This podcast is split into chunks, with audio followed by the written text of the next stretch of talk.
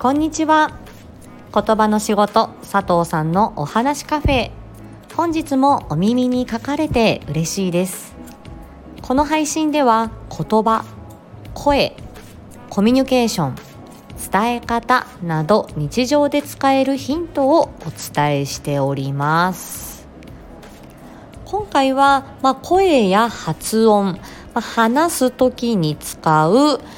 えー、体の仕組みについてお話ししてみたいと思います。以前、えっ、ー、と、人はなぜ言葉を話せるのかという時にお伝えしましたが、脳みそで言葉を紡ぎ出すランゲージ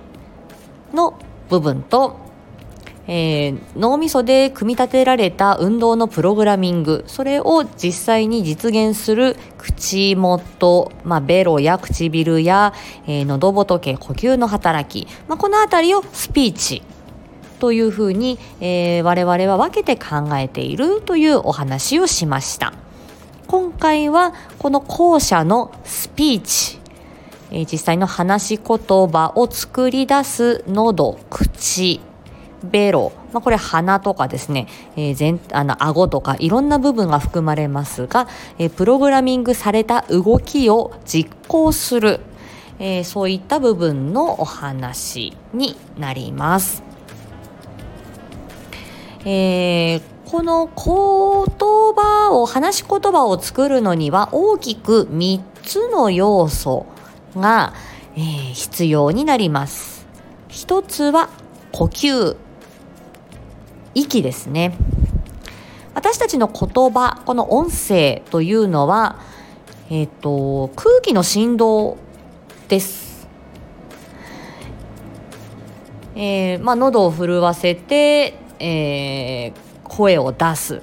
でその声というのは、まあ、よく言う音波みたいなもので、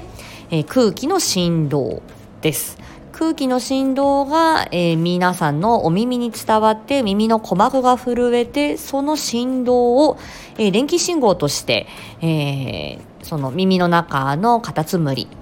下牛内耳という部分ですねそこで、えー、その、えーと、振動の情報を読み取ってそこから、え、電気信号にして脳に送り込むっていうことをしています。なのでこのえーと、空気の振動を、えー、作る大元となるのはこの呼吸の部分です。なので、えー、例えば呼吸機能というもの、えー、例えば、うんと、肺の病気をした後とか、えー、そういうちょっと呼吸に関する、えー、まあ、病気、まあ、肺がんとかねそういうところもありますし、えー、あとはお腹の手術をしたとかでお腹に力が入らないそういった場合ですと勢いよく声を出すということが難しくなります。空気を絞り出すっていうこととか肺をしっかり膨らませる。えー、肺があのこう風船みたいにですね弾力がある状態になっているこれがあの大事なんですね。なので呼吸に関しても声発話音声に関わっているということで、えー、私たち言葉の仕事としては非常に大事にしている分野です。2つ目はこの声、えー、この声帯でブルブル震わせて音を出す発声の部分です。えー、以前もお話ししましたが喉の前の部分を触ると硬い部分があっていわゆる喉仏の部分でこれはあのー、イメージとしてはブランコ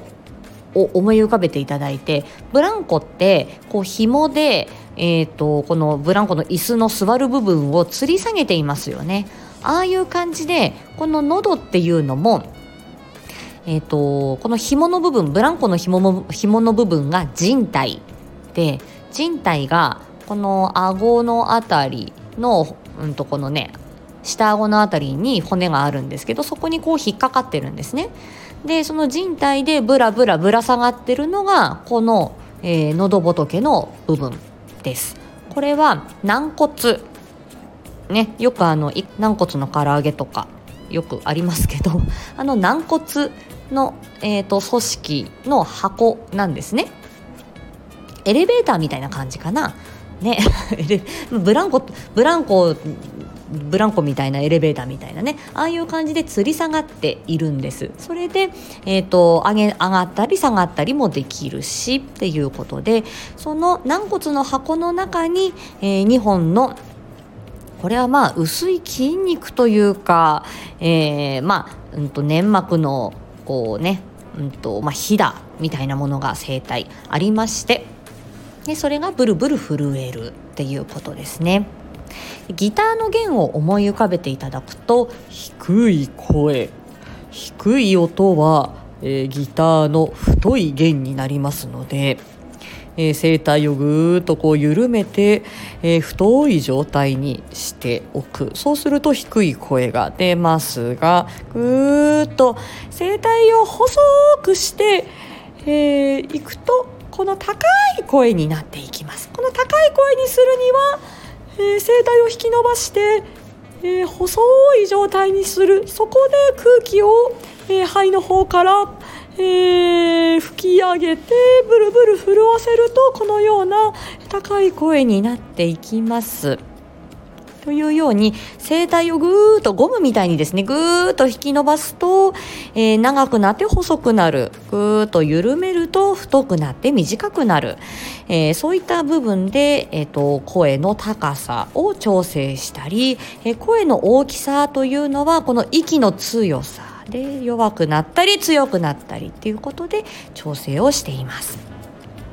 あとは声帯に、えーと、が、んとむくんだりえーと、腫れたり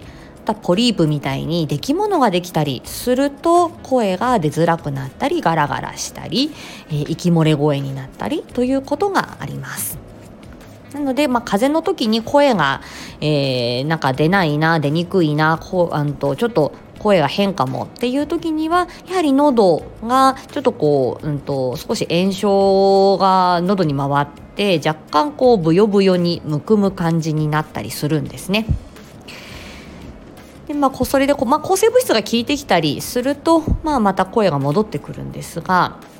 なのであんまりそのブヨブヨな、あのー、状態の、えー、声帯を痛めない方がいいのであんまり風邪でね声が出ないよとか声が出づらいよっていう時にはあのー、大きい声出したりね喋るのはちょっと控えた方がいいと言われてます。で3つ目は発音です。まあ、よく皆さん滑舌と言ったり、まあ、しますけれども、まあ、いわゆる発音です。でこの発音の部分はうんと口の空間を広くしたり狭くしたりベロが、えー、ああのあっちにこっちにくっついたり狭めたり唇を閉じたり開いたりあとはこの軟口蓋と言われる、えーと、このうんとお口の天井の蓋ですね。ここが閉じたり閉まったりっていうことで、えー、うんと空気のえー、振動震え摩擦、えー、破裂いろんなことをして、えー、発音をしています。まあ、そのようなことでそれを、えーと、1分間にいくら1分間1秒間に 5, 5個か6個は喋れるって言ってたかな？少なくても。なのでその1秒間の間に5個6個喋るわけです。あの5個6個の音を発音するわけですから、えー、ものすごい速さでベロが上に行ったり下に行ったり前に行ったり後ろに行ったり唇が開いたり閉じたりみたいなことをしているんですね。だから皆さん音声配信やってる方々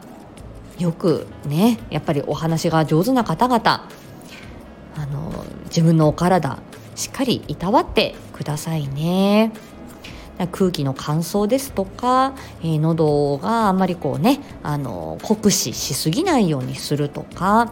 えー、風邪をひきにくくするとかね抵抗力弱らせないようにするですとか、まあ、そういうこともあのなんで、まあ、健康というのがねそういうふうに声とか話しやすさっていうことにもつながってるっていうことなんですね。